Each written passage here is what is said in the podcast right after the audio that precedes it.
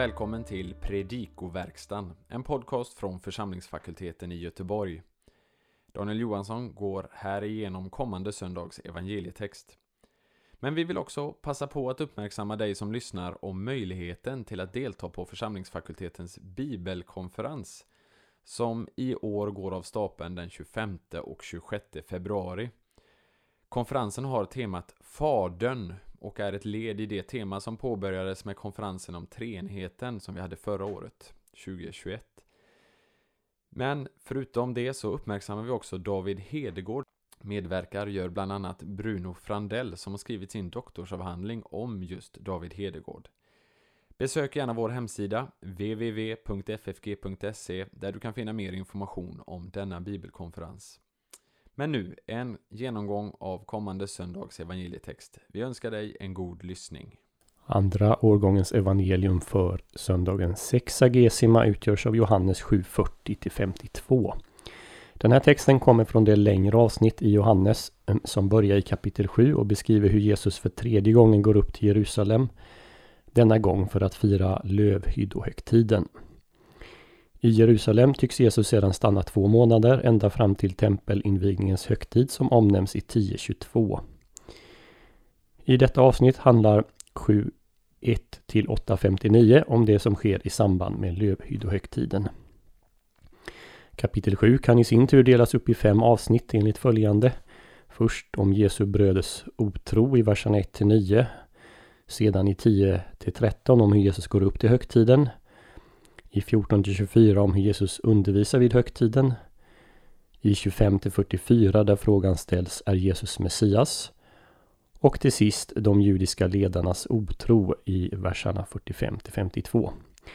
Evangelieläsningen omfattar enligt denna indelning slutet av det fjärde samt det femte avsnittet. Översättningen av den grekiska texten bereder nog inga större svårigheter. Men vi lägger märke till följande. I den inledande satsen i vers 40 Ek to ochlo on akusantes eh, behöver man supplementera med tinnes, några eller liknande. Några från folkhopen sedan de hört. Jämför med det som kommer senare i vers 44. Tinnes de ethelon ex auton. Papyrushandskriften P66 och ett antal senare handskrifter, bland annat majoritetstexten, inleder satsen med polloj, många från folkhopen. Avsnittet innehåller ett stort antal frågor som inleds med negationerna med eller ok. Se verserna 41, 42, 47, 48, 51 och 52. Jag påminner om att med förvänta ett nekande svar medan O förväntar ett jakande svar. I vers 50 stöter vi på adjektivet proteros. När det som här är fallet har bestämd artikel och adverbisk funktion betyder det förut, en gång förutvarande. Notera i samma vers också den emfatiska placeringen av heis i sista satsen. Heis on ex auton. En varande av dem. Och lägg till sist också märke till att det till profetes i vers 52 finns en tidig variant med bestämd artikel. Ehm, profeten i bestämd form. Enligt denna läsart ifrågasätter inte ledarna att någon profet överhuvudtaget skulle ha kommit från Galileen, men att profeten med stort P skulle komma därifrån. Den läsarten finns i bland annat P66 och P75 eh, men eh, listas av någon anledning inte i notapparaten till Nästlalan eh, 27. Evangelieläsningen beskriver förvirring och konflikter som uppstod i kölvattnet på Jesu undervisning, både bland folket och bland folkets ledare. Vers 43 talar om en skisma, en schism som uppstod i folket. Man var delade om Jesus. Redan i vers 27 och 31 i det här kapitlet så lyfts frågan om vem Jesus är och varifrån Messias kommer. När så fler människor kommer till tro till följd av Jesu undervisning på tempelplatsen skickade översteprästerna och fariseerna ut tempelvakter för att gripa Jesus. Det är de som kommer tillbaka och rapporterar i vers 45. Det bör för övrigt noteras att de tempelvakter eh, som fanns då, de var utvalda ur leviterna och därför eh, utbildade i lagen. Till bakgrunden hör också att det är Jesu undervisning om sig själv som den levande källan till vilka alla inbjuds att dricka som föranleder diskussionen om hans identitet ibland folket. Det är alltså samma tema som Jesus samtal med den samariska kvinnan kretsade kring i kapitel 4. Bland folket finns tre meningar om Jesus. De som menar att han är profeten utlovad i femte Mosebok 18, 15-18. De som menade eh, att han var Messias.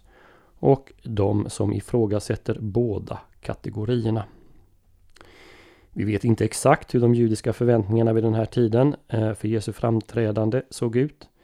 Eh, men det tycks som de flesta judar förstod profeten med stort P som en person skild från den utlovade Messias. I eh, texterna man har hittat i Qumran har man funnit bevis för att man såg fram emot båda. Men visst kan det ha funnits grupper som förväntat att en och samma person skulle uppfylla löftena om båda. Att Nya Testamentet säger att Jesus uppfyllt alla löften innebär inte att den samtida judendomen väntade på en Messias som skulle uppfylla alla löften i GT. Tvärtom tycks det vara ett unikt kristet anspråk att Jesus var Messias, profeten, människosonen, Guds son och så vidare. Johannes evangeliet innehåller en hel del ironi och det finns flera exempel i vårt avsnitt.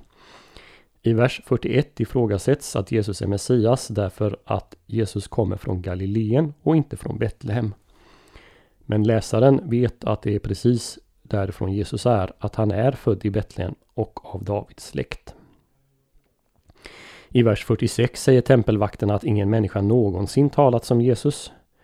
Läsaren vet från prologen att Jesus är långt mer än människa och själv ordet som var i begynnelsen hos Gud. Fariseerna ställer i vers 48 den retoriska frågan om det finns någon i Stora rådet eller bland fariseerna som trott på honom. Och de ställer frågan på ett sådant sätt att de förväntar ett nej. Men läsaren av evangeliet vet att åtminstone en av dem redan varit hos Jesus på natten, nämligen Nikodemus. Vilket Johannes också påpekar i vers 50.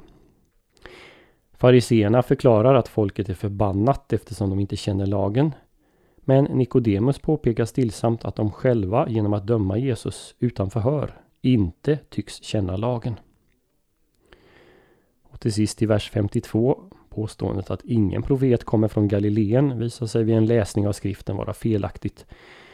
Både Jona och Nahum och kanske också Elia kom från Galileen. I det sista fallet kan det dock vara så att vi ska föredra läsarten profeten med stort P som då inte förväntades komma från Galileen. Noterar att Nikodemus för andra gången uppträder i evangeliet. Denna gång kanske inte så mycket som en bekännare som utan en som påpekar vikten av att man följer lagen. De övriga ledarna kännetecknas däremot av att de tycks förlora greppet om situationen och därför handla och argumentera på ett överilat sätt. Därav kanske påståendet att ingen profet skulle ha kommit ifrån Galileen. Huvudpoängen i texten är att han som är ordet genom sina ord för människor fram till ett avgörande. En del kommer till tro. Andra börjar fundera. Andra åter vänder sig emot honom. De vakter som i fientlig avsikt sänds ut för att gripa honom blir så tagna av hans undervisning att de vänder tomhänta tillbaka. Det var inte folket som hindrat dem att gripa Jesus. Det var som de sa, aldrig har någon människa talat som han. Så hoppas vi att denna genomgång får bli till hjälp och välsignelse för dig som har lyssnat. På vår hemsida www.ffg.se kan du hitta information om hur du kan stödja fakultetens arbete, bland annat som genom den här podcasten. Ett sätt att stödja är att skänka en gåva genom Swish. Församlingsfakultetens swishnummer är 123 100 8457. Alltså 123 100 8457. Mottagaren som anges är Peter Isak Bens utbildningsstiftelse. Märk gärna gåvan FFG Podcast om du vill stötta just denna podden. Så önskar vi dig allt gott och Guds välsignelse. thank you